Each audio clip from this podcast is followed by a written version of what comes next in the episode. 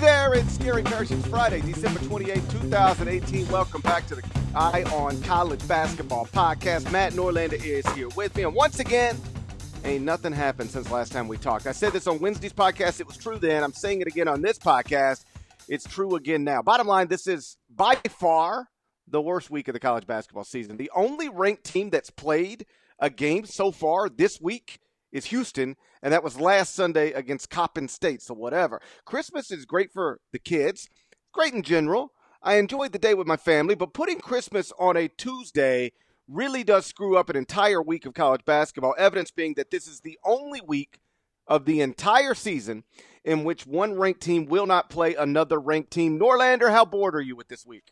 You know what? I embrace it because I've gotten to. Uh, it's boring. There's no doubt about it. But I know we're turning into uh, a pretty active January here, and that'll be awesome. But I've had a chance to catch up with uh, with a lot of albums, do a little bit of reading, and so I welcome the reprieve while even squeezing in our, our three week college basketball podcast to the listeners who, frankly, I, you know, I don't want to be too presumptive here, but I hope we are we are filling your week up with uh, with some college hoops content that you're craving amid a lot of non stuff happening on the court. So I've actually uh, I've enjoyed the fact that there hasn't been so much hoops action, and I'm excited to chat about uh, the interesting games we've got coming this weekend. And yes, in a little bit, the much awaited, highly anticipated, at least only on my end, year in review is coming at you on this podcast.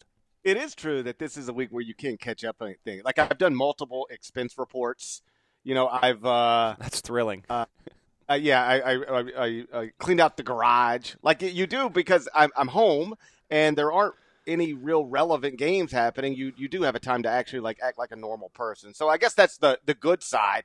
But I am ready to uh, get back to relevant college basketball games, and we will do so. How about this for a transition? Saturday at 2 p.m. Eastern, the biggest game this weekend is number 16 Kentucky uh, against Louisville inside the Yum Center, downtown Louisville. Kentucky enters with a nine and two record, thanks to that uh, big win over North Carolina in last weekend's CBS Sports Classic at the United Center. Uh, Norlander and I were both there. UK's two losses so far this season: the 34 point loss to Duke, and then the overtime loss to Seton Hall. And this game against Louisville, it will be uh, Kentucky's first true road game of the season. Meantime, Louisville Nine and three overall, eight zero inside the Yum Center. The Cards have beaten Michigan State, also beat the same Seton Hall team that beat Kentucky. Louisville's losses are Tennessee on a neutral, Marquette on a neutral, at Indiana, so nothing bad on the resume. Louisville's unranked now, but if the Cardinals beat Kentucky, I'm certain they'll be in uh, top 25 and one come Sunday morning. Like I said, tip is at uh, 2 p.m. Eastern on Saturday. Norlander. It's not the same as uh, Calipari Pitino Kentucky Louisville game, but it's still pretty good, right? Yeah, it is. It is pretty good, and I was thinking about that actually yesterday, Parrish, just in terms of the Chris Mack, John Calipari uh, dynamic and what it will become. I was just I was wondering, like you know, I was thinking what P- Pitino and Cal uh, grew into over the past decade, and I thought five years from now, if Cal is still at Kentucky and Mack is still at Louisville, what will the state of that rivalry be like? Um, they are not. It's weird because Pitino and Cal, in a lot of ways, were very different but very similar, and in a completely different way. I feel that of of Mack and Cal. Um, I think that uh, that Mack and Calipari are are built more likely to actually gel and, and get along. Um, I think you'll see that. Obviously, the rivalry is the rivalry from the fans' perspective, and it's still a great one uh, for the Kentucky and Louisville fans that want to claim this is the best in college basketball. I don't disagree with that if you want to say it's the most heated amongst the fan base. I still think Duke and Carolina just means the most in college basketball. Arguably, it means the most in college athletics because if you want to say it's Ohio State, Michigan, Alabama, Auburn, and football, or whomever else you want to throw out there, um, those are undeniably big in college football is huge, but Duke UNC seems to transcend on a national level beyond what any of those other rivalries mean. I'm completely veering off the course here, but uh, these are what I think. This is what I think about when we don't have a lot of games, and I know we uh, we're coming up on a, a halfway interesting weekend. I think Louisville is going to put up a pretty damn good fight here. I think Kentucky's the better team. This is perfectly placed for Mack and the Cards in that they get this first opportunity at home. Uh, Mack's first year with U of L, uh, they get the Wildcats coming in. I do think it'll be a pretty close, uh, competitive game. Louisville is better than I think people realize, particularly on the offensive end. Jordan Nwora has been great. I know we haven't talked a ton about the Cards yet this season. They've been good. I mean, they haven't been great. They haven't been terrible. They've been good. Losses are to Tennessee and Marquette, both in Brooklyn. They should have won the Marquette game. I know we talked about that on the podcast. They had that game won, and the officials kind of kind of ripped it from them. And then they lost uh, a tight one, a squeaker, at Indiana earlier this month. So I think it will be close. Louisville's going to be donning these uh, different uniforms. By the way, I saw them uh, unveiled on Twitter. They're actually pretty slick. I think it's awesome. Um, so I think it'll be close. And you didn't ask me for a prediction, but I'm going to give you one. I'll take maybe against my better judgment, but I, I do really like what I saw in Chicago GP. I will take Kentucky to win this, and I got a weird feeling that this we're gonna we're gonna be talking on Sunday night about hey that was you know that was really one of the better UK UL rivalry games of the past 20 years or so. So give me Kentucky along the lines of 71-68, what I think will be pretty close from start to finish.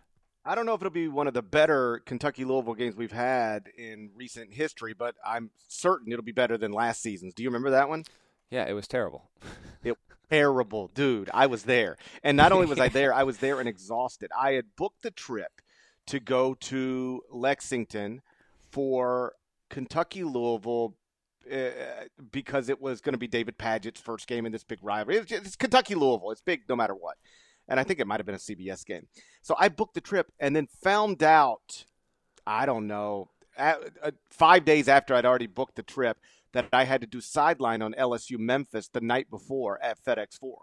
So I had to change my flight. I was going to go in early. I had to change my flight to a 6 a.m. flight because it was an early afternoon game. So I basically on you know get home from FedEx Forum at oh, it was a late LSU. The whole week was ridiculous. I was at uh, Disney World with my family for Christmas. Came home on the afternoon, I believe, of the 27th. Took a shower, went to FedEx Forum, did sideline on CBS Sports Network for LSU Memphis. Came home, took a shower, slept like two hours, went to the airport, 6 a.m. departure through Atlanta to Lexington, like I think straight to Rupp Arena. I was exhausted, and then, then at some point in the second half, I'm like, I cannot believe I put myself through all of this to come 90 61 blowout. Dude, it was 90 61. Score was tied 21 21. Then UK closes on a 20 to 6 run. Um, they're up 41 27 at the half. They lead by 32 at one point in the second half. They win by 29, shot 57% from the field in the final 20 minutes. So, yeah, I'm with you. I, I think this one uh, will be good, and I'm 100% sure, at least I think I am. It's got to be better than that one. I actually think Louisville wins the game. I don't know that Louisville's better than Kentucky, but asking this Kentucky team that's been, with um, exception of last weekend, a little all over the place, asking them to go into Yum Center and beat a team that has really only lost a good team so far this season – uh, seems like a real big challenge. I know Kentucky, according to KenPom, is like a one point favorite, but I think Louisville wins the game, if only because I just think trying to go in that place and win with this team right now, very difficult. So you're calling Marquette a good team now, huh? I have forever called Marquette a good team. Don't get those Marquette fans riled up. My God. just kidding. We don't have to. Let's not. Let's not. Let's not scoot down that alley. Um, it's. It will. No. Th- this is the highlight game uh, on what I think is actually a fairly quality Saturday in college basketball. Saturday in general is going to be a good day for sports fans because you've got the college football national semifinals. That's at four and eight o'clock. Kentucky Louisville is a great way to just to scoot into that, if you will, because that's a, this is a two p.m. tip on Saturday. Um, so that's the highlight one. Um, we'll get to more about obviously after the game gets played and we record on Sunday night. Um, I, do think it is a potentially reputation shifting game for Louisville, just in this regard, GP. If it can win, it's going to be a very it's it's their final non-conference game, so it is a critical out of conference uh, result in their favor. Again, if they win 10 to 3 record, I think that's absolutely something that Louisville would have taken their fans uh, ahead of the season, not knowing quite what this roster would be. Mack's first season, coming off all the, the drama of the FBI and NCAA sanctions and all this stuff. Um, I think that's big. If it loses, it's not a terrible non-con run, You've got the win over Michigan State, which is very valuable. Um, frankly, beating Vermont at home, Vermont's a good team. Vermont's a team that can actually win in the NCAA tournament, but I think that will rate as a quad three at the end of the season, maybe a quad two. So it's just not going to have that much uh, of a. It's not that it's not going to resonate that much. You get the win at Seton Hall. I still think that's big, and then you beat a Lipscomb team that I do think will amount to a quad two win. So you still have enough there, but it's just not as much. Like if you can get Michigan State and Seton Hall and Kentucky, I think that's big going into a loaded ACC schedule where, frankly, I just think it's going to be tough for Louisville to to get into the 11-12 win territory in that conference. I don't think that's going to be possible, but this this could, if they get the win, set them up very well turning into 2019 to try and get that at large bid you know, I, I may just be looking at this uh, too logical and or logically, and you know, college basketball sometimes just flies in the face of that. But when Louisville's already beaten the Seton Hall team that Kentucky didn't beat, and they beat them on the road, and Louisville's already beaten inside the Yum Center a Michigan State team that's better, I think, than Kentucky. Um, it just it becomes difficult for me to think Kentucky's going to go in there and beat that Louisville team.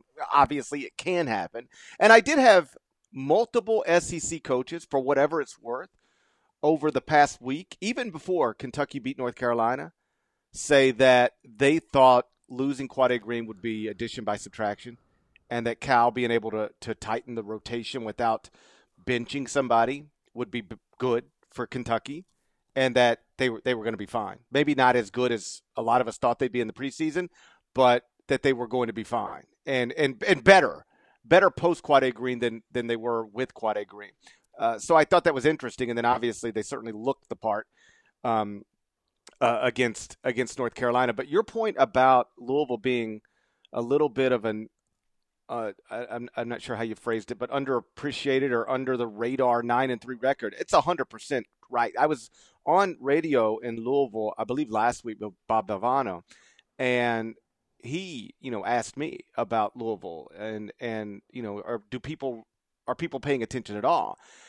And I said, people like you and I are, but the casual sports fan, and this is just true, and it's why, and I don't want to spend much time on this, but it's why when people say the polls don't matter, they're just wrong. Um, if you go to your app, your ESPN app, your CBS Sports app, or whatever app, and you click on college basketball scoreboard page, eh, the, the default page is going to be the top 25 page. If you're if you're in the top 25, people will see your scores. They'll see your record. They'll see who scored the most points for you. If you're not, they don't. Same thing. You get on the ticker. You want to be on the ticker, CBS Sports Network. You want to be on the ticker, ESPN, ESPN two, whatever. You you got to be in the top twenty five. mm mm-hmm. um, if you want, you know, what highlights are shown on Sports Center or on Inside College Basketball, it's largely top twenty five highlights. And so Louisville has put together a really solid resume. I mean, they've got the win over Michigan State, the win over Seton Hall, and no bad losses. Um, they, you know, the, the a neutral court loss to, to Tennessee, which no shame in that. A neutral court loss into overtime to an overrated Marquette team. I'm joking. I'm joking. To a to a very good Marquette team that I think is going to be the Big East champion, and then a, a one point loss at Indiana. Uh, they're, they're, so good, two good, at least two really good wins, no bad losses, and um, and yet unranked. So I don't think it resonates across the country. But you beat Kentucky on national television on Saturday afternoon yeah, it'll be overshadowed by the football games, but I think that probably launches you definitely into the top 25 and 1 on Sunday and perhaps into the AP poll uh, on Monday. And then uh, this first year under Chris Mack um, starts to get maybe the attention it, it deserves. Yes. Um, eight, uh, eight day stretch for Louisville between Kentucky and the start of ACC play, which will come on January 6th. Home against Miami. Louisville should win that. And then at Pitt, we'll see. I think Pitt is a top two mysterious team in that league right now, maybe better than people realize, has done well, and then at UNC. So even though Mack and his staff and the players I think for the most part we'll be focused on this Kentucky game. Not really worried about Pitt on January 9th or UNC on January 12th. If you just step back a little bit and look at the next four games, um, I think it's you know halfway critical to the overall big picture on Louisville's schedule. They'll obviously clearly have so many opportunities coming down the road, but you don't want to look up in two weeks and, and see that you were nine and three heading into the Kentucky game, and then all of a sudden you're say ten and six. I mean that's that's a major change in, in where you stand and how you'll be perceived. So yes, this is a, a huge opportunity, and I do think it will be a very good game. I think if you're Chris Mack, you want to try to go three and one in these next four, in in some you know, uh, you know however you get it. Uh, Kentucky at home, uh, you know that's a coin flip situation. Miami at home, you ought to win that one. Pitt on the road, even though Pitt has been uh, quite a surprise, really under Jeff Capel. I mean, keep in mind that Pitt team finished uh, uh, 227th at KenPom last season. They opened this season 138th and he's already got them in the top 90. They're nine and three.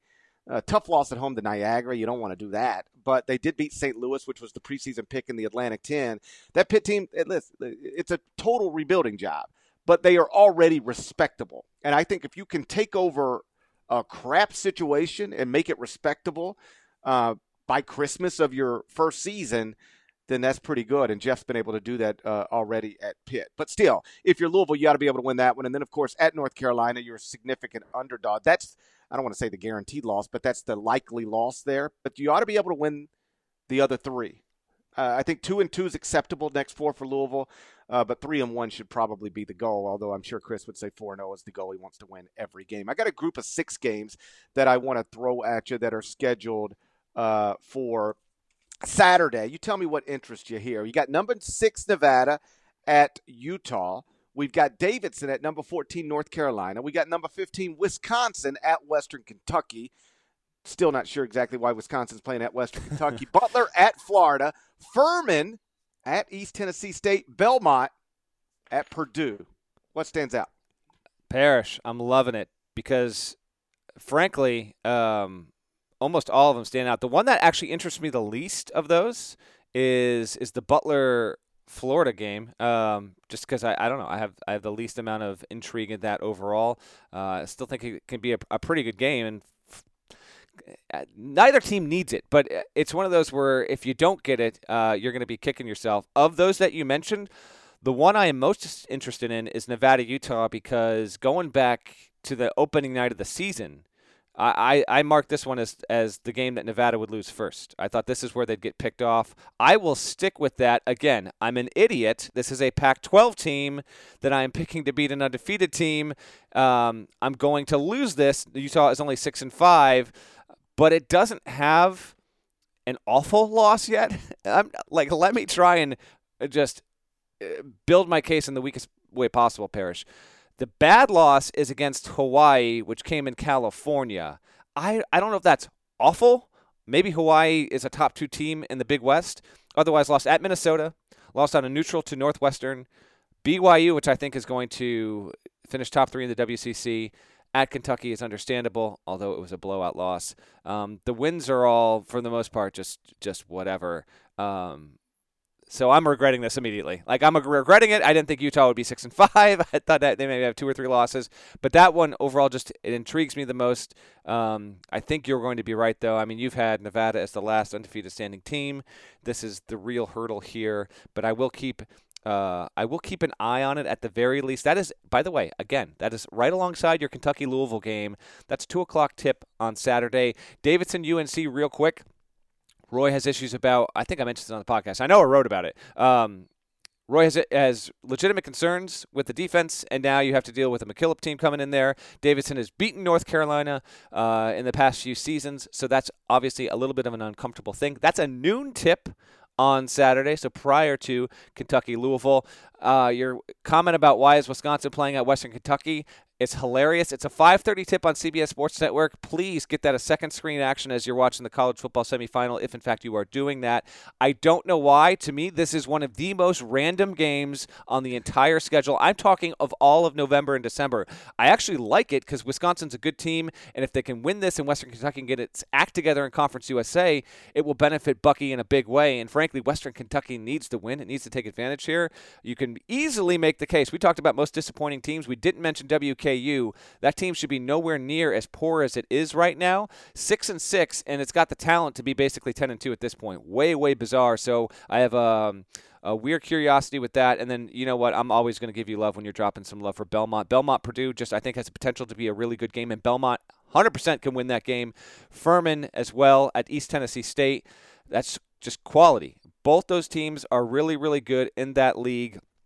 SoCon is awesome this year, and for that league specifically, it gets off with a bang because you'll have Wofford, ETSU, Furman, and Greensboro. All four of those good enough, in my opinion, to win an NCAA tournament game. So, of the six you mentioned, I actually have a, a roving curiosity with five. At the top of my list, in a macabre kind of way, is Nevada, Utah. But I think I'm most excited to see what Belmont could do against Purdue. It looks like they did a football basketball deal where Wisconsin uh, where Western Kentucky agreed to go to Wisconsin to play a football game, and it was not a buy game situation, so they didn't have to pay them to come. Like, hey, we'll just come there and play. But then we won a home and home basketball series, so they were at Kohl Center last season, and then in Bowling Green, Kentucky this season. So that's what it looks like. I did a quick Google search that um, Western Kentucky agreed to go to Wisconsin to play football if they could get a home and home basketball series. And so that is the story to Wisconsin spending the last Saturday uh, before 2019 in Bowling Green, uh, Kentucky. Uh, on Nevada, Utah. Uh, you know, Nevada's already beaten two teams better than Utah on, in true road games this season. That's USC and, and Loyola Chicago. And neither are great or maybe not even good, but they're both better than Utah because Utah's not good this season. But still, every time you're in, you know, a, a true road environment against a power conference team, like you, you, you know, that's a real game. You got to play.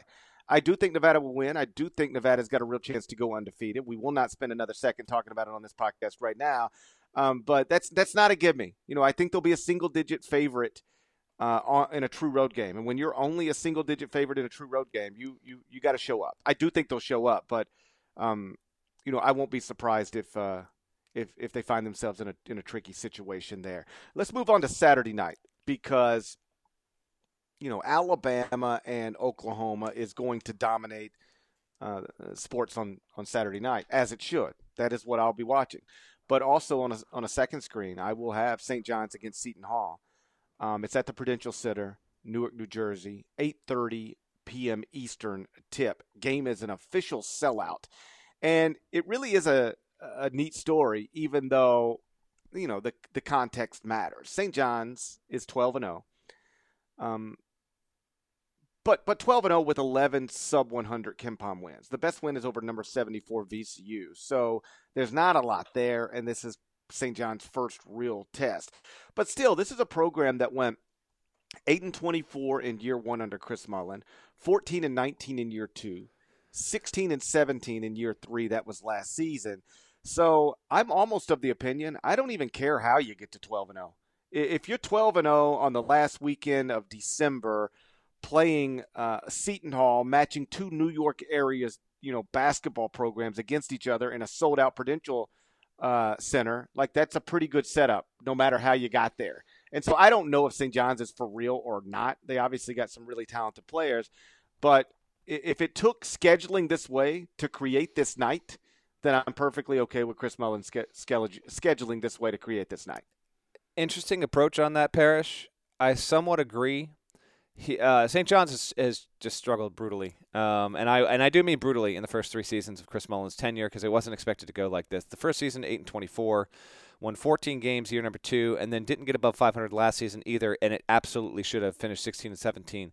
So you build a schedule, mostly this past offseason, a couple of games probably agreed to back in 2017. Um, and Mullin and his staff, his his AD, they know they know what they were doing. Um, Probably didn't think they'd go 12 and 0. Hope, hopefully they thought they could, but you know, assure yourself of, of double digit wins as you get ready for for Big East play. Um, do you think St. John's will be in the NCAA tournament this season? Yes, I do too. Now the not the the non-con is going to hurt them big time. I think they're going to get in. I think they're going to be pretty good in the Big East, but my prediction so far out, which is idiotic. But hey, I'm being very stupid on this podcast. Let's just let's uh, let's close out 2018 with me making very regrettable decisions. I think you're going to see St. John's have a good record, and then when their name flashes across the screen and Greg Gumbel calls out their name, their seed line, unless you've been ferociously following uh, NCAA bracketology, you're probably going to be surprised at where they're landed uh, because the non-con's going to kill them. It just is. When they're going to be placed against similar teams, I think it's an inevitability that they're not going to have as much heft there to stand up to an NCAA tournament selection committee inspection. This is critical, though. Not just Saturday, and I think it's going to be a really good game. And I do believe St. John's is a good team.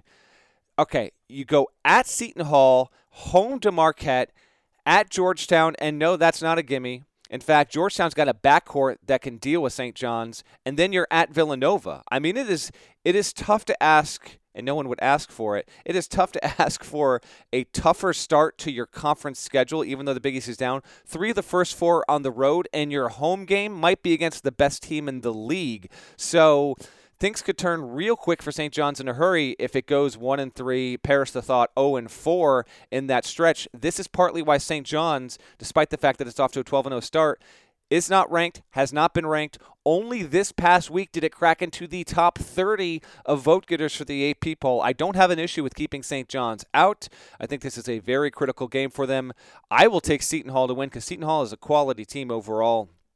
Um, I think St. John's is a better team. I think when we get to the end of the season, uh, we'll have St. John's ahead of Seton Hall. I. Th- I think you might have picked Hall ahead of the Johnnies in our Big East preview, which is at CBSSports.com right now. We each made our 1 to 10 uh, predictions on the Big East. I have St. John's ahead of the Pirates, uh, but in this game, I do like Kevin Willard's team. I did pick Seton Hall ahead of St. John's. Um, you know, it's just that they've done more to date. Even though St. John's is the one with the perfect record, Seton Hall has done done more so far this season. They've got the win over Kentucky. They've got the win over Maryland. They got the win over Miami. So they've got three wins better than any win that that St. John's has. Uh, so I I don't know if Seton, Seton Hall's better than St. John's, but I know they've done more than St. John's, and I I did pick them. You know, for for better or worse, who knows? Um, pick, pick them to finish ahead of, of St. John's in the in the Big East standings. If you're Chris Mullin, uh, Norlander, and I tell you right now, you're 12 and 0. You will be 14 and 2 after your next four games. Do you take it? Oh, you absolutely take it. I Absol- mean, when when people say, "Do you take it?" The unsaid part about it is, or you chance, you just chance it. You actually you go through it and you figure out what, what you're going to have, and you you chance going uh, 16 and 0 or 12 and 4 or something else. You absolutely take 14 and 2 in that scenario. No question, because you're going to be underdogs in three of the next four, um, and three of the next four are on the road. Uh, so just like you, you know, you laid out the schedule. It's at Seton Hall, home against Marquette, at Georgetown, at Villanova. Yeah, if you can go two and two in that next four. How about this? I'll take it a step further. If you go, if St. John's goes two and two in the next four, I will think more of St. John's than I think of St. John's with a 12 and 0 record.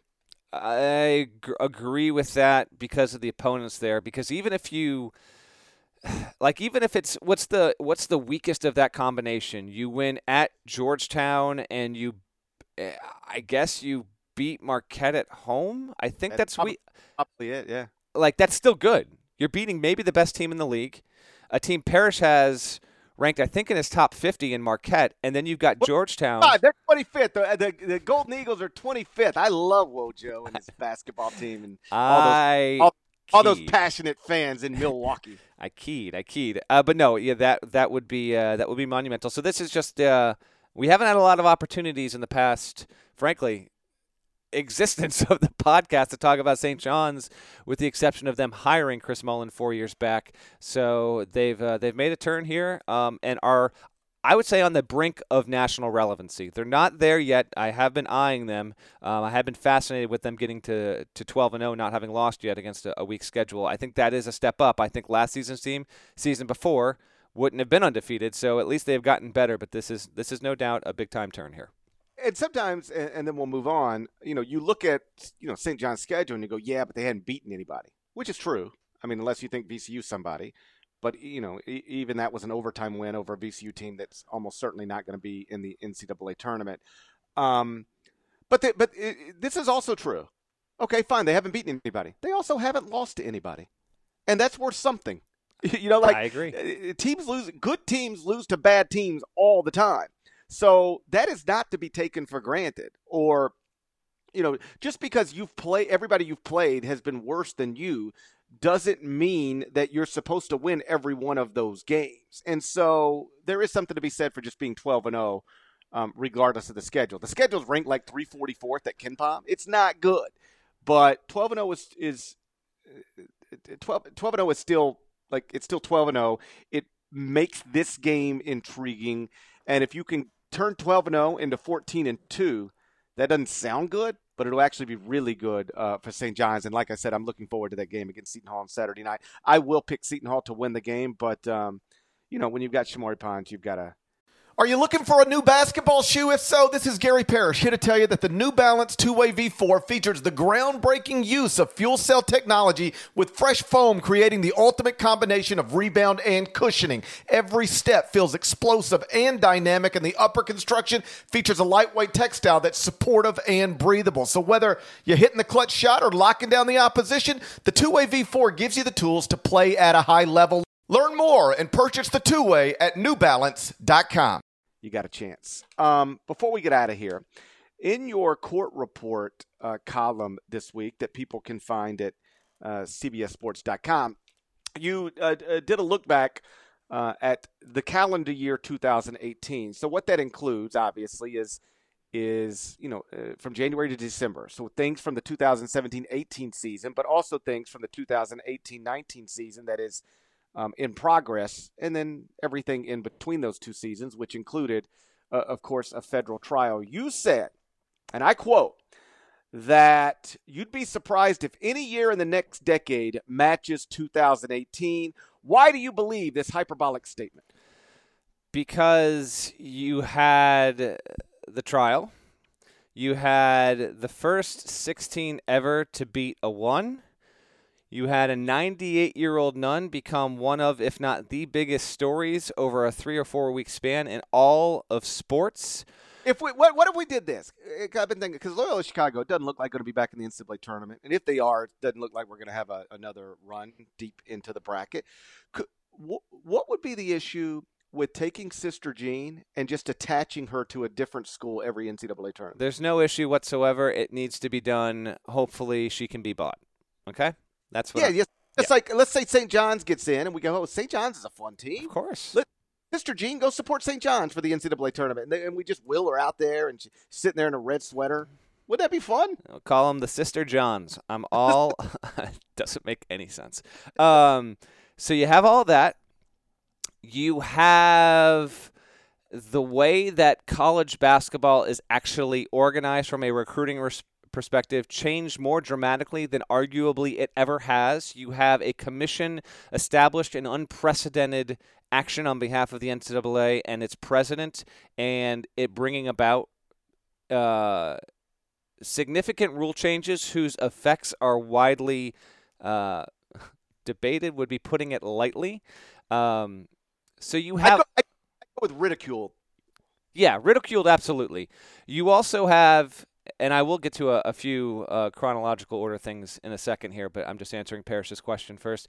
And then you also have the arrival of the most famous prospect of a generation, and that prospect turned college basketball player exceeding the hype in Zion Williamson. To me, you put all of those elements together. Also, it was a top three, actually did. I think the link is in the court report. I did the research back in March, and uh, in my unquestioned uh, uh, opinion, uh, the NCAA tournament's first weekend was one of the three best ever from a subjective but also statistical standpoint. So you throw all that into a pot Parrish. That's why I think it will be tough to match in the next decade. A year of just events and consequence and historic upsets, like what we had this year. Um, okay. Like I, I you know, that, that's a perfectly uh, well stated uh, answer to the question. But when I look back on 2018, like what the, it doesn't stand out as this all crazy great stuff.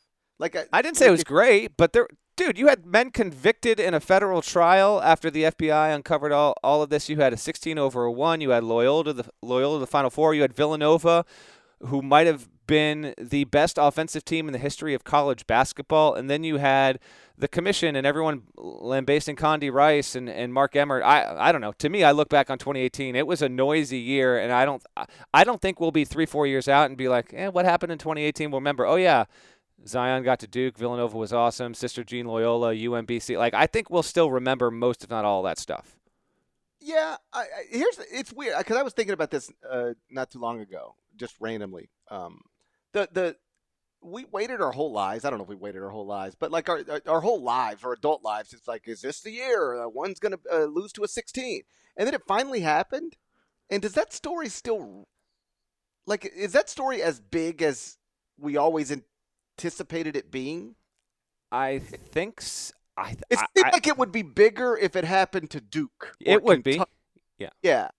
But that it happened to Virginia for whatever reason makes it I don't know. I just when when I look back on the year of college basketball, a 16 beating a 1 should probably be the first thing that pops into my head and it's just not for whatever reason. Well, I think that also speaks to how much other stuff happened that was major in the sport this season. But you're right. If it happens to a blue blood program, it it definitely has uh, a louder effect, a lot of reverb. What's interesting is Virginia was overwhelmingly the best team, and I do mean overwhelmingly. If you looked at any major metric, it was the best team heading into the NCAA tournament, number one overall seed. So from that perspective, it was extremely shocking. UMBC had to get in on something of a prayer three-pointer to beat a better Vermont team in the America East.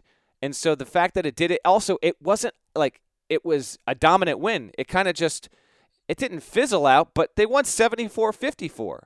Now, like So- it wasn't a buzzer beater. you were- Correct. Okay, Yes. here. So here's the thing: you find all these years never happened. People said it'll never happen. Then it finally happened. UMBC beats Virginia, 16 beats of one. Does anybody remember a single player from the UMBC team? No, generally no. The answer is no. If we're if we're talking, uh, no people. In fact, this is a this is a smaller section, but people might remember the UMBC Twitter account's reaction to everything happening as it as it unfolded more than the actual players. I agree with that. Right. Um, Like, I mean, I'm looking at the roster now, but like, if you would have just like stopped me in the streets and said name two UMBC players from last season's team, I'd have been like, I don't, you know, I don't know. well, I can. Uh, they had Lyle, so I remember who was awesome because That's the one I would have known. But then after that, it was like, I don't know. I don't want to cheat. I can't remember another one, but I do remember uh, Jairus Lyles because he was actually a transfer in, if I recall correctly. Uh, but I also wrote, that was see, ones romped on 16s forever, like since '85. This was a violent repayment of that. This was a a a pendulum swing aggressively to the other end, where it was such a dominant win. And I asked listeners to send in some uh, some of their podcast moments. I'll get to those in just a second here. But one, I, I think that might be my most memorable podcast moment for us, just from from my perspective. Is Parrish? We recorded that at like it was like 2:20 in the morning. Um, I was in my hotel in Pittsburgh. That was a Friday night going into a Saturday AM, and the plan wasn't to record a podcast, but like it happens. I had to write a story about it we had to get it done. It was it was very big in the moment. I still think it is big. Like I do think 20 years from now we will remember that it was UMBC that beat Virginia. Um, I think that will resonate. But I understand the greater point of what you're getting at because it wasn't tight. It wasn't this like you know three minutes to go and they're trading big shots. No, it was good God UMBC just took the head off of Virginia like halfway through the game. Um, I think that was. Uh, but hey, we've given it some some minutes here on the podcast. Um, What's interesting is that when you look back on that NCAA tournament, you had a Villanova team that I really do believe is one of the great national champions of, in modern history. Like I, I don't actually think that's hyperbole. I, th- that team was awesome, yes. and if if not for some midseason injuries, they instead of Virginia, I think would have been the number one overall seed in the NCAA tournament. They would have won the Big East regular season title. Like when healthy, that team was basically unbeatable. And so you've got this unbelievable college basketball team that people didn't look at and say, "No, that's one of the most talented teams in the country." But they ended up having four top 35 picks in the NBA draft. So you got that. And you've got the 16 beating the one. And yet when you say 2018 NCAA tournament, first thing pops in your head, it's still Sister Jean. It is uh, uh, to me, yes, Sister Jean. I, I actually, I, I. This became a thing. I think just around the Final Four. Uh, to me, it's Loyola, the team, Porter Moser as well. But yes, Sister Jean. Uh, you know, to me, Clayton Custer, Donte Ingram, you know, Marques Townes are are in the forefront of my mind. But that's I'm not the average person. It will be again a 98 now 99 year old nun. Um, and you know what? I think that's okay. I think that's part of what makes the tournament so big and so unpredictable. There's just no other sporting event in America, Parrish, that can produce something like that. And it was like, you know, it didn't end well, as normally is the case for the mid major that gets to the final four. But the ride there was awesome. And the most surreal moment for me, period, covering college basketball this season, I don't know, Parrish, you might have been doing on set doing stuff at CBS Sports Network at the Alamo when this happened, but I was there for the Sister Jean press conference, which I think was the Thursday of the Final Four. The attendance in that room was absurd. It was as if a world political event were taking place, uh, a complete phenomenon. Like, I, I don't think I'm ever going to see or experience anything like it again. Like college basketball, I guess uh, it will have incredible things happen this year, five years from now, 17 years from now, 29 years from now. But the circumstances surrounding Loyola getting there, and on in the court report, if you check, like, eh, you know, they needed buzzer beaters or near buzzer beaters, final seconds to even get to that point, which makes the story even better. But when you add in the fact that they've got, you know, a woman of the cloth on the sideline in a wheelchair, and she's become this like good luck charm. It's it was uh, it was unlike anything. It was it was awesome but uh, bizarre, and I embraced it all the same, regardless. No, it was um, it, it was a phenomenal story, and, and I do think the story with the with uh, uh, all due respect to Villanova and uh, Loyola as a team, the Sister Jean thing I do think was the the thing people most remember about that 2018 NCAA tournament. You mentioned you asked people for podcast moments of 2018. This will be interesting because I remember very little. Okay. I'll get to, uh, all right, let's do that and then I do want to just hit a few other things that happened during the season and uh, you can chime in if you want, but if not that's okay. So um, from Kyle Craig, he says when Gary Parrish saved prostitution, I don't remember this. When did you save prostitution on the podcast? Well, I was working on saving uh, the prostitution industry. I, I, I think it's possible that I failed. Um, it's when I would save Peach Jam, and I thought if I could save Peach Jam, I could also save Las Vegas, okay. and then yeah, then right. also save the prostitution industry because of all the coaches that um, that that spend money in that way out in Vegas final week of July each year. They they they the NCAA ended up like sort of splitting the difference. They le- allowed us to keep Peach Jam, but they sacrificed Las Vegas. And so, as it turns out, all these months later, it appears that I saved the Hooters in downtown Augusta, but did not. I, I, I failed in my attempt to save the prostitution industry in Las Vegas. I apologize to the prostitutes listening. R.I.P. Um, all right. Andrew Scott sends along. Did you know Memphis was at an all time low for season tickets sold last year? I'm surprised it never came up. Um, 40 why didn't we talk about this on the podcast? 48 year low um, in in uh, actual attendance, modern era low, season ticket sales, donations, recruiting. I really should spend some time documenting how much of a disaster the Tubby Smith era um, is. You know what? I say I don't remember much about 2018. I think on my deathbed, assuming I don't have Alzheimer's or something where you know where I can't, I shouldn't joke about that. Like everybody in my family ends up getting that, so I'm pretty certain I'm headed Oh, that man. direction. Um, but but but short of that, I feel like I can be on my deathbed someday, and they can and, and somebody can say off the top of your head. In great detail, explain to us the disastrous Tubby Smith era, and I'll just be able to go bullet point after bullet point after bullet point after bullet point. I got a lot of mileage out of the Tubby Smith era. Uh, five times around the world, no doubt about it. Um, Troy Martin says, My vote for the best podcast moment was when GP said just one word bacon. A recent, a recent moment, but also a good story where you did not have the stones to stand up to Bobby Knight and say, you know what, I'm not eating bacon for dessert. You took that bacon. Dude, if he if he if he's gonna choke Neil Reed, what do you think he'd do with me? Like he he, he choked a basketball player. You think he?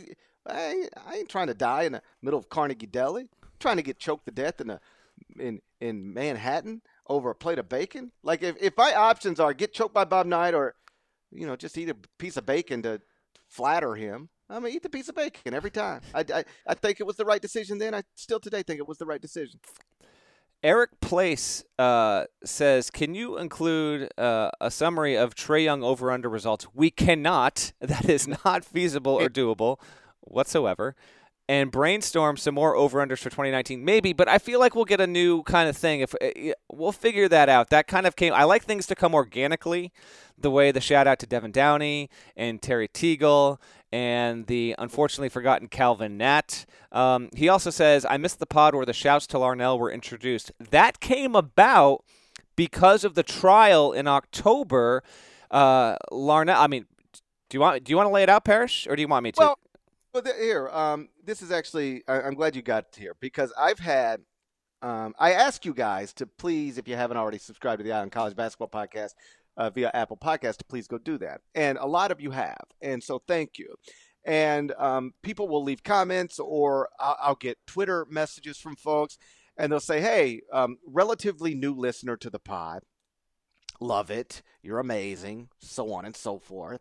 But then they'll say, hey, I don't know where this, what is the or, uh, origin of the shout outs? Because I, I don't know these stories. I think sometimes we assume people have been listening to this as long as we've been doing this, and that's just quite clearly not true. The the podcast has grown um, overwhelmingly since we got rid of really Jeff Goodman and Sam Vecenie.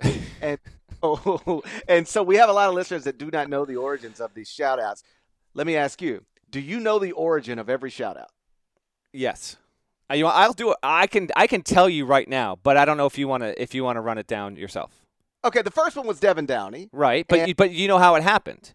I believe I do. You correct me if I'm wrong. I think we were talking about John Calipari's first Kentucky team. Yes, it was John Wall, Demarcus Cousins, Eric Bledsoe, Patrick Patterson team, and famously that team lost its first game at South Carolina, and we were talking about that game. They were 19 and 0.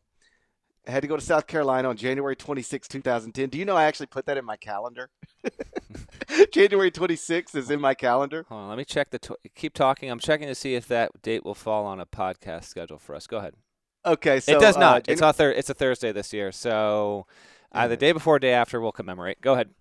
Uh, so January 26, 2010, and we're talking about that, and I'm like, and they had this little guard who just went off. What was his name? Mm-hmm. And I couldn't think of his name. We looked it up, and I was like, uh, Devin Downey, Devin Downey, and I was like, shouts to Devin Downey. And then the next week, it was I think we were also talking about that Kentucky team again, talking about Kentucky. We talk about Kentucky a lot on the podcast, and uh, so then I shouted out Devin Downey again, and then after that, it just felt right.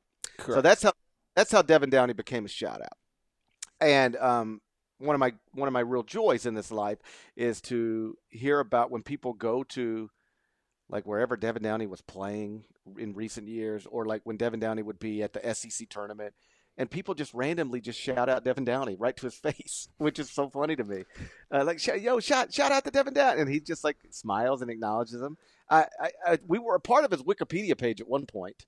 I don't know if it's still there, but we were at one point. So that's how the Devin Downey thing happened. And then I actually don't remember how we got to Chester, South Carolina, except that that is Devin Downey's hometown. Uh, we I'm perhaps a, a diehard listener will remember more specifically, but I believe we just did a quick uh, biographical dive on him, and we discovered that he was from Chester, South Carolina. That came soon after the Devin Downey shoutouts. Now, the Terry Teagle thing came about. Do you remember? I do. I want to see if you do. All right, here's what I remember with Terry Teagle because it was on the same episode as Calvin Natt. Again, Calvin Natt lost to the ages, who, by the way, runs a funeral home, I believe, in Colorado. Calvin, call me. You got my respect eternally. Um, so we were looking up the last time. If I, I wonder if you remember all the specifics here. I believe we were looking up like the last time a Baylor player was uh, like drafted in the first round lottery pick or like had like 40, 40 in a game or something no, like that. No, no, no, no, no. It was the last. I was trying to find out when the last time Baylor had a, or if Baylor had ever had a first team or a second team All American. That's what it was. Do you remember what player sparked us to look it up? Was it the great Taurean Prince? No. was it? Do you remember what it, who it was? I had to look it up, but I did look it up. Was it? Um, nah, Quincy was too long ago. Um, like Terry MF and Teagle, we're talking four years ago max at this point. Um, I would say. ah, if You'll it- know it when you see it if you're just looking at. I'm roster. not. I'm not. I'm not looking at rosters. I'm trying to. I'm trying to recall it. If it wasn't Taurean Prince, dude, I, d- I don't know anyone else that was recent because it's there's no one in the past couple of years it would have been. I don't. I don't think. All right. Anyway, go ahead. It was Jonathan Motley. Was it that recently? That was only two. It was no, it's been longer than that. No, Jonathan Motley because I had Jonathan Motley as like a first team All American at one point in the season. He he ended up finishing for whatever it's worth third in the Player of the Year KenPom ratings. Damn, he was good, but he was. was- I don't know if he was a first team All America that year though. 2017 KenPom Player of the Year standings after the season was over. Josh Hart, hmm Jock Landale, Jonathan Motley, Caleb Swanigan, Nigel Williams Goss. Frank Mason was actually sixth, and he was most people's Yes, I think Yes. Player of the Year. Okay. So, um, so I was looking up, like, okay, is, is this ever happened at Baylor before? Like, are we watching the best Baylor basketball player of all time? And I found that um, Terry Teagle was a second team AP All American once upon a time. But if you remember on the original podcast where I was dropping this knowledge on you, I called him Terry Teague for, yeah. for, for like the first seven minutes, and because because I was calling him Terry Teague, and then I was googling Terry Teague to try to find because I think maybe you asked me like, well, what year did he play? And I was like, so so I'm trying to look this up while I'm talking to you, and I'm googling Terry Teague, and of course nothing comes up because his name's not Terry Teague, it's Terry Teagle. He's Terry Teagle, the legend. So uh, that's how that one happened, and then Larnell, of course, is. Uh, DeAndre Ayton's buddy. There's a family friend, and his name is Larnell, and he was uh, allegedly uh, in in possession or of access to uh, a certain sum of money, which I found to be uh, just the perfect name in the perfect spot. So he is he has earned. Um, he has earned recognition on each and every podcast. Larnell, I have no idea if you even know we exist or this podcast exists, but I really, really hope that you listen because that would make it uh, amazing. Um, all right, can I just scoot through a couple of items here, just kind of offbeat stuff that I thought was interesting in 2018? Sure, sure, sure. Okay, January 2nd, and I'm not going to take every every item, but this is uh, hits home at CBS. Bruce Pearl wears a four and 14 shirt to an Auburn practice and or shoot around, and why does he do this? He does this because our own Kyle Boone, not Kyle Porter. Again, if you listen to the show, that's uh, that's another reference we're not going to get into. Not Kyle Porter, but Kyle Boone predicts Auburn at that point highly ranked off to one of its best starts ever to nonetheless go 4 and 14 in the SEC. It was Kyle Boone's moment of arrival. The, th- Pearl wearing this shirt becomes so big. ESPN actually does one of those game day 6-minute features on it. Like crazy. So to me that's a top 5 moment just knowing who Bruce is, Kyle getting thrown into this. You know, I just thought that was uh, No, it's Incredible. terrific. And, Um, Bruce has been a good sport about it. I actually talked to him about it um, multiple times. You know, th- th- this time because it was around this time of the year that he did it, right? yeah. And It was January 2nd. We're almost coming up on the one year. so, like around this time of the year, like I just sort of, you, you know, it's a slow time of the year. You get you get sort of lost in your own little world. So, I didn't even realize Cal had done that, and then it, and then, you know, you and then it becomes a thing. And obviously, not only does Auburn not go four and fourteen, they win a share of the SEC regular season title. Um, and I remember at some point during the season, I'm like, how did you even get to four and fourteen? Like it'd be one thing if you like, you know, eight and eight. You know, like Yeah. How, how do you go from this Auburn team has been incredible to they're suddenly going to start losing almost every game they play? What's funny is like not only was it wrong, it was just like, and I say this with with a laugh, Yeah. it was it was ridiculous. It was a ridiculous prediction. I know. Um, just an awesome moment, though. Um, later that month, January 20th, I was in Vermont at Killington. Zion Williamson. Uh, two things happened that day. One, Trae Young put up 48, and I mentioned this in court report. It was almost the uh, it was the perfect encapsulation of Trae Young's career at Oklahoma, which is, by the way, another big thing of 2018 was just Trae Young doing what had never happened before. You asked like, will we not see another uh, uh, year like this in the next decade? Well, no one had ever led the league or the the the sport in scoring and assists. Trae Young did that, so he loses in an OT game against Oklahoma State, scores 48. But Zion, the bigger news was Zion Williamson, who was expected to go to Clemson, and if I remember correctly, see that was the that was the one weekend I take every year and go skiing. I had it off, but I think Kyle Boone pre pre he pre wrote uh, a Zion to Clemson, a Zion to South Carolina, a Zion to Can- Kansas or Kentucky. He wrote like three or four. One he did not write because no one wrote it was going to Duke. So as we watch Zion now and, and, and Duke and all that it's become, it's worth noting that this was an absolute stunner, like one of the most shocking ones ever. No one thought that Duke was actually in the mix, and lo and behold, January 20th, 2018, uh, he he shocked the world. He picked Duke. So I thought that was a, a, thing worth noting. It's hard to uh, to maybe make sense of shocking the world by picking Duke, but if you go back, because that's like what most elite prospects do, that Duke wants. But if you go back to that day, almost nobody thought Zion was going to, to Duke. And I, if I remember correctly, it was just a bad weekend for Clemson all the way around. Yeah. They lose Zion, then they Grantham got injured. I think they lost a game. Like it yeah, was bad. they lost a game. Somebody got injured, and they lost Zion. It's just a bad, bad 24 hours. It was it was not uh, it was not good. Uh, in in February, we had two uh, two not good stories. Um, first of all, another thing in 2018 that was historic. Like the first time ever, the NCAA takes away a title. Louisville lost its title officially on February 20th. Um, had to vacate a lot of wins. Pitino had been gone at that point. Um, Padgett was leading the program, but they weren't going to make the NCAA tournament. And then within like 24 hours of the of them losing their title, they get absolutely uh, just stomped by by Duke. And then um, the news of this broke in January, but the carryover really went into February, and that was just Michigan State. Tom Izzo for about five straight games. You know, he was just under it big time at press conferences, not answering questions because of an ESPN story that tried to tie together um, some things that were absolutely legitimate and had been reported before, but then. Um, frankly, that Michigan State athletic department had a serious issue with the art associated with the story, putting Larry Nassar's picture alongside Tom Izzo's, alongside Mark Dantonio's, and they had every right to be. It was irresponsible for them to do that, but it uh, it brought about the most. Um, tumultuous stretch of Izzo's career, and you know, some months later, the NCAA would wind up clearing Michigan State of any kind of wrongdoing in terms of uh, had apparently handled all of that stuff, but. Uh, that was Parrish. That was really one of the bigger stories of the 2017-2018 college basketball season was the MSU stuff.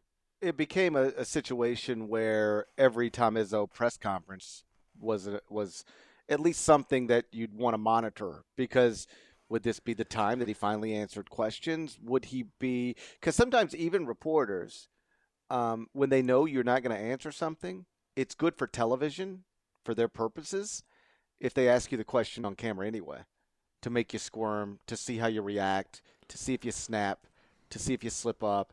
And so you had these moments, you know, after basically every Michigan State game for a while, um, where it wouldn't just be local media or national basketball reporters, but you would get traditional news reporters from like, you know, the New York Times or the Washington or wherever um, coming in to ask Tom these questions. And – it, it was rough on him. I you know I've talked to him about it. I, I know you have as well, um, because like uh, you know he he listen there was some stuff that had go, allegedly gone on within that basketball program that weren't great. I think everybody can acknowledge that.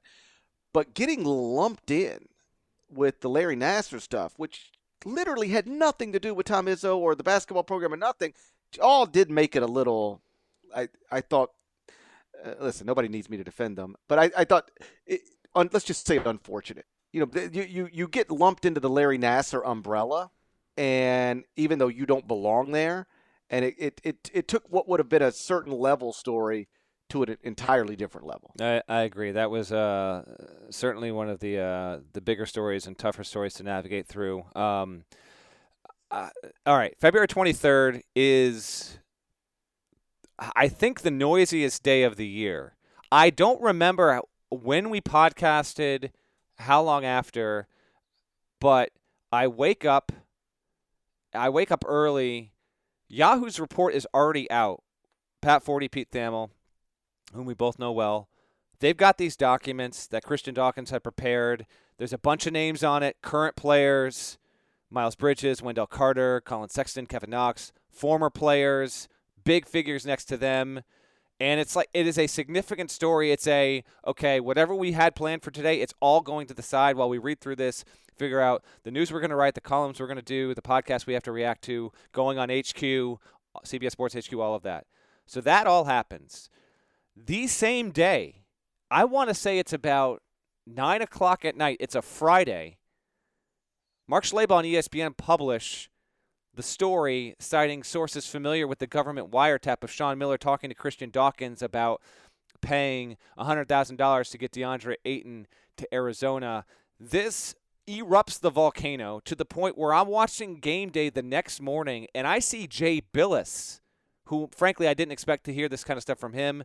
Um, Jay Williams, Seth Greenberg, they're all they they have they have sent Sean Miller off to his Viking funeral. It is done. His career is over. He'll never coach again. DeAndre Ayton can't play possibly. Just a wild, wild day. DeAndre Ayton never misses a game. In fact, he plays, I think it was that Saturday night. And if my memory serves me correctly, he had like one of the two best games of his college career that night. Miller didn't coach. He'd be out for about nine or 10 days. Eventually, would have a press conference, refute all this. We still don't know what is or isn't true about that report. But that was, I mean, that was a wild day. Because uh, one more thing here. We had been waiting for so long from the FBI story breaking. The trials hadn't started. They were still so far out. We had just been waiting for something. Nothing had happened yet. We hadn't seen anything else from the government. And then in one day's time, you get the Yahoo documents and the documents that Yahoo got that morning pre dawn. And then, uh, you know, as we approach midnight, ESPN comes out with that. It was just, uh, that was a weird, weird day, no doubt about it. Well, the Yahoo story from that morning ends up being a big headline, but amounts to nothing. Mm-hmm. You know, because, and re- really, it was always probably going to, because all it was was like just paperwork. Like, hey, we gave this person this amount of money. And then all this person was going to say is, no, you didn't. And then it, where does it go from there?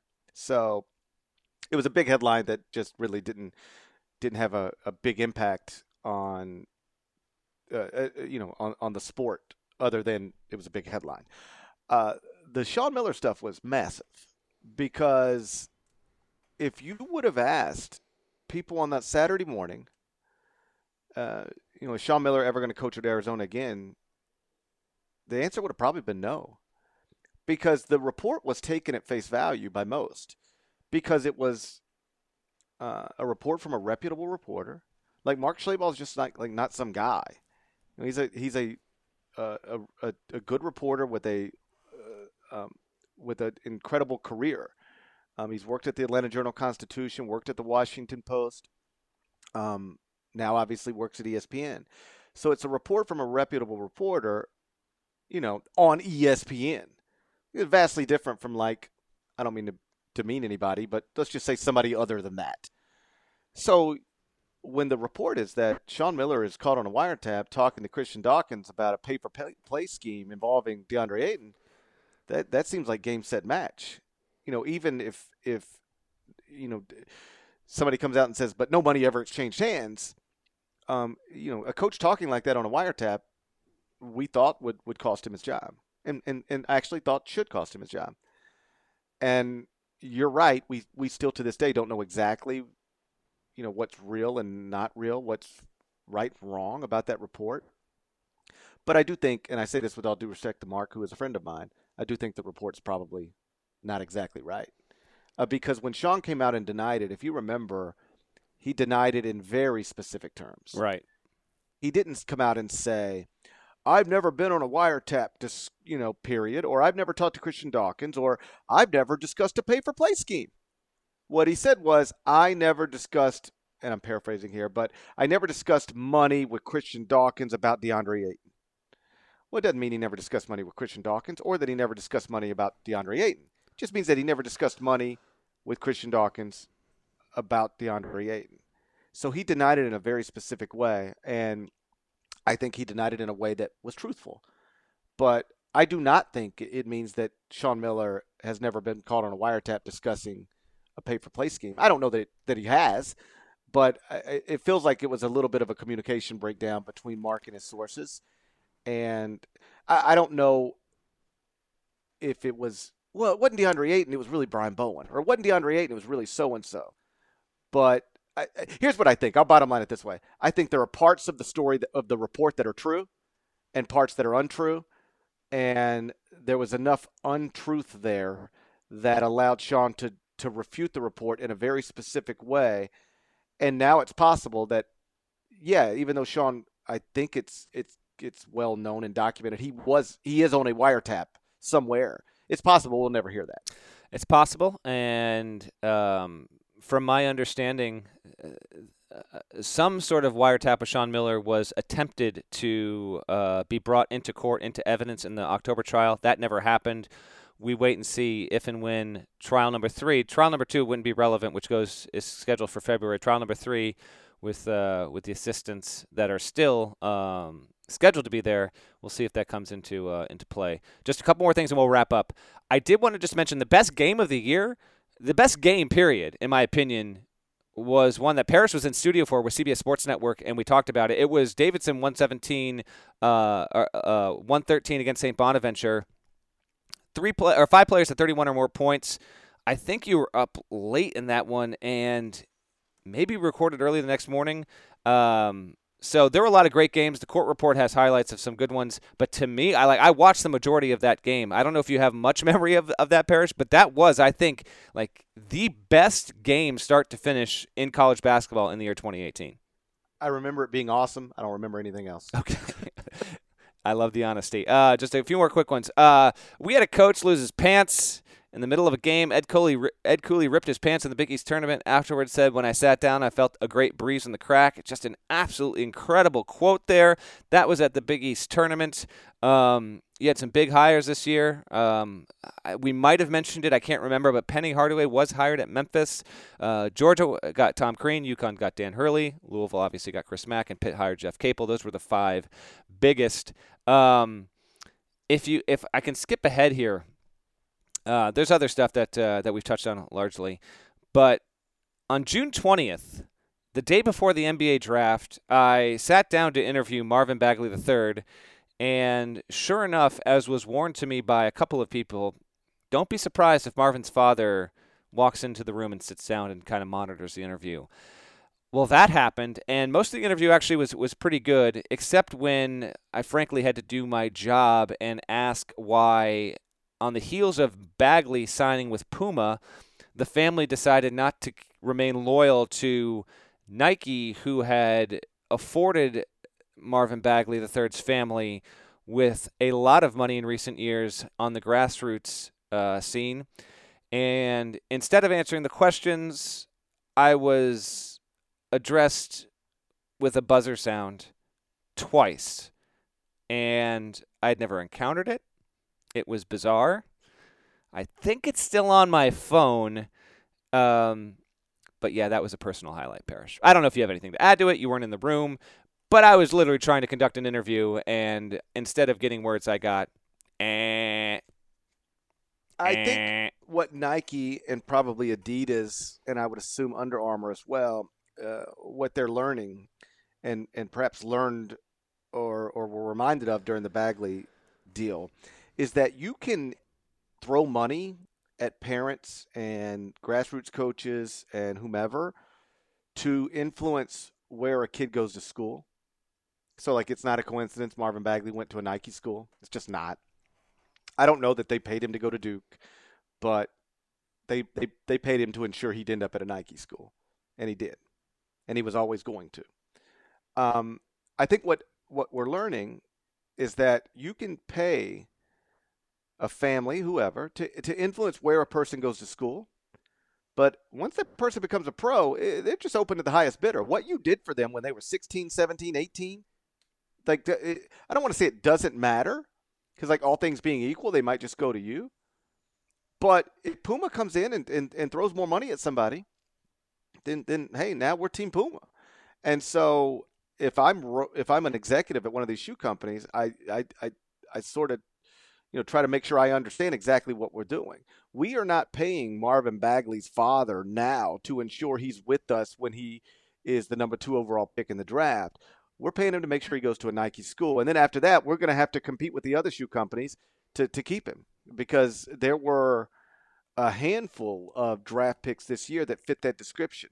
they had been quote unquote Nike guys or Adidas guys or Under Armour guys or whatever, and then they just flipped to a different shoe company because you know now it's just it's it's they're open for bidding and and and you know most of them, not all of them, but most of them tend to go where the most money is. Yep. I'll wrap with this. Um, two things that happened in 2018 that will have much more significance in 2019. Uh, one is what went down on November 20th, and that was James Wiseman picking Memphis, hometown Memphis, over Kentucky. So his college career obviously will start next season, but I thought that was uh, an extremely notable event, one of the biggest of November, and I put it on my list, one of the biggest of 2018. And then August 22nd, uh, yet another example, Parrish, of why 2018 was so different and will be so different. It it ended uh, an era of how the NCAA tournament was seeded and selected, or at least the influence of that. The RPI dies officially on August 22nd. Now we have the NET, which we will see the real effects of in 2019. But for the NCAA to officially do that in 2018 was a significant change as well. So uh, really quite a quite a hell of a year. Just a ton of stuff on the court, off the court. Um, hopefully we get a 2019 that can come close to it. But I just don't see just in terms of things, eras ending, new things getting introduced, uh, unprecedented stuff with players and teams. I don't think 2019 can match it, but uh, I'd love to see it try. Thank you for the uh, trip down memory lane, Norlander. Without you, I would have never remembered 75% of that stuff. You said 95? 75, probably 80, maybe 85, maybe 98. I don't know. I'm not great at remembering things. You but, are uh, great at remembering how much you don't like Marquette, though. I actually do like Marquette. That's the that's the problem. You and I have talked about this off air. What happens is everybody thinks you have these opinions about their school. Like, like you, you hate this school because of this, or you like this school because of that. You're biased because of this, or biased because of that. Like I had one Marquette fan, and by the way, for people who aren't living in this little, very small world, um, it's all rooted in like uh, Marquette fans think I have Marquette ranked too low. That's it. Like that's the whole deal. It's not like I wrote a column ripping the program. it's they, they, just think I have Marquette ranked too low. So now I'm I'm the, the, the, the worst person on the planet. So one person actually wrote, uh, you know, Parrish is tight with Buzz Williams, so that's why he hates Marquette now. And I'm like, what? Nailed it. Like the the reason the reason nailed it. The reason I ranked I'm ranking Marquette 25th is because I'm tight with Buzz Williams and therefore I don't want to show that Wojo's got it heading in the something like that. Like like and I swear to God, I hadn't even thought about Buzz and Marquette. I mean, I thought I think about Buzz because he's got a great team at Virginia Tech or a really good team at Virginia Tech, but they, like when I'm ranking Marquette, I swear to God on my all my sons' lives, I never thought about Buzz Williams one time.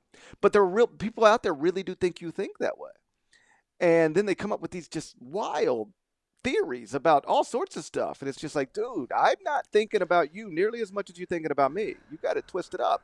But anyway, the point is, um, and I, I was thinking about this, and I think I mean this honestly. There's not a single school or coach that I wish bad things for. Like there are some programs that they can win or lose. It doesn't matter to me. Most programs, frankly, they can win or lose. It doesn't matter to me. Most coaches, frankly, they can win or lose. It doesn't really matter to me. But there's like not this one guy or school out there that I go, you know what? I hope that dude loses every game. I hate him. They're just it, that that person really doesn't exist. Like I don't. I made a rule to myself a long time ago. I'm not going to harbor negative stuff about people who I don't have to deal with on a daily basis. like like I, I if I'm gonna hate somebody, it's gonna be somebody I live with or deal with on a daily live with. like I don't I just don't let other people get to me. That's what I mean. Like I get aggravated by things that affect my actual life. I don't get aggravated by basketball programs winning or losing or or coaches winning or losing. It just like doesn't matter to me the way I think sometimes fans think it matters to people who have jobs like ours. But I'll tell you what does happen is that sometimes fans become so irrational and irrationally aggressive that you do start rooting against the fans. you start you start going, you know what? I and I'm, I don't mean this applies to Marquette, not yet, but mm-hmm. you go, you know what? God, I've been to Milwaukee, I've been to Marquette, I spent time with Wojo, I've known him for years, I like him, I love Markus Howard, but if these fans don't cool out, I, I'm suddenly going to start root, rooting against Marquette because you want them to be miserable. I'm not there yet, and I don't think I will get there because I actually like I like the Marquette program. Um, but fans are the, the one thing that actually makes people like I'll just say me because I don't want to speak for you. The one thing that makes people actually start rooting against your team the way you think they're already rooting against your team, it's you. It's you and your Twitter accounts. So Do you ever get aggravated with fans that it actually makes you want their team to lose? no, I Um, do. I know. I know. I will cop to. Sometimes I get so frustrated with a certain fan base that I want. I go, you know what? Five weeks ago, I didn't even think about you or your program. Now I want you to lose every game just so you'll be miserable. So Buzz Williams is not going to be in the end of podcast shout out bundle. I don't think so. Okay. I don't think he belongs in the shout out. Do I you? No. Well, I mean, if if you were really uh, if you were standing for Buzz, uh, perhaps he would have. Uh, My my beat writing days started with Marquette. I was a Conference USA beat writer. Marquette was in there with Tom Crean. Do you know I've sat at a Conference USA media day table, and the only people there talking to each other were me and Dwyane Wade? That's a true story. I, I believe it. That would have been back in 01 or 02. Like right around there. Yeah. Like, right- you think I don't have love for Travis Diener? I, I I know you have love for Travis Diener. I mean, How about who this? could I not have think love for Travis Diener? Th- this story might be made up, but I think it might be true. Somebody will have to uh, check it for me. Shout out to Steve Novak. Shouts to Steve Novak. So I was in Milwaukee spending time with Wojo and his staff uh, a couple years ago, and I have a, uh, we've hosted my wife and I multiple exchange students, um, one from Germany, one from Italy, and I was just texting with uh, my Italian exchange student while I was in Milwaukee, and she was like, "So, so where you at?" And I said, "I'm in Milwaukee now," and she, I think this is true. She said, uh, I, I said at Marquette, and she's like, "Oh, Marquette, is that where Travis Diener went to school?" And I'm like, "What in the world? How does she know Travis?" Diener? I'm like, "Not only is this where Travis Diener goes to school, like I was with Travis Diener five minutes ago." And she's like, "He used to play for our professional basketball team. Like she she lives in Cagliari or however you say it, and I think he was the star of their like little island basketball team." And so, like, she was so fired up that I was in the same room with Travis Diener. I hope I'm. I hope I'm not making this story up. You probably are. Let me see if I can figure out if I'm not. He definitely played in, in Italy, so like the, at least part of this story is true. Anyway, she loved Travis Diener, which means I gotta love Travis Diener too. I got love for Marquette. Even even hey, even a even the aggressive Marquette fans can't make me lose my love for Marquette. Shout out to Junior Cadougan. Shouts to Junior Cadougan. Are we now just gonna name random Marquette players? Lazar Hayward. I can do it. Who else? Who else has been at Marquette recently? Uh, I want to no forget recently. I'm going to go back to my beat writing days. Let's see who we got here from. Shouts to I just clicked on Travis Diener's team. How did I do that? Let me get him out of the way. Jimmy- Shouts to go ahead. no good ones there. I don't like that team. Let's to Okay. Shouts to Dominic James. I don't know about that. Jack, what are you talking about? That was that incredible class they had. Dominic James, Jerel McNeal. Shouts Jerel to, McNeal. Shouts to Wesley Matthews. Oh, definitely Wesley. Who's like, like nine years into the NBA right now. By the way, it's crazy. You don't have love for Dominic James? Wasn't he a little bitty guard? Uh, I don't know how itty bitty he was, but yes, he was. He was. A, he was a guard. Um, I think he was a bitty guard. All right. Shouts to Uzmain Barrow. Are you sure that that's a- how you pronounce it? I don't know. I have no idea. The rule of the shout should be you need to know how to phonetically say the name, otherwise it's. it's Oh, do you want, you want to know something else? Here's how much love I have for Marquette. And I'm going to have to change my passwords. There was a time where my passwords to basically everything I remember this. credit card accounts, bank accounts, stuff they were random Marquette players. Yep, you need to change them all as we finish this podcast. Yeah, I'm going to change them all because people be hacking into my stuff. I don't need that. But like, I'm Marquette fans. Do you understand? I'm the guy who committed my password arsenal to Marquette basketball players? And now you guys are trying to turn on me? Uh, you're gonna have randoms just punching in Matt Carlino into logging into like Chase accounts right now. All right. Vander Blue. All right, let's get out of here. Oh, shouts to Vander Blue. He left. He, he- he's the one that left school. Maybe he shouldn't have left school when he left school, right? Something like that. Yeah. But I think he ended up like he's probably doing well. I hope he's doing well. Shouts to Vander Blue. He might actually, he might actually get it, get into the list because Vander Blue is a great name. Shouts to Devin Downey. Shouts to Chester, South Carolina. Shouts to Terry MF and Teagle. Shouts to Larnell. I'm sorry if you've had to sit through the past 20 minutes of this. Um, we could probably go put an insert in post production that tells you about 20 minutes ago. You can just go ahead and stop. You don't need to hear the rest of this. But if you're still here, uh, shouts to you. We're going to record again on Sunday night. Till then, take care.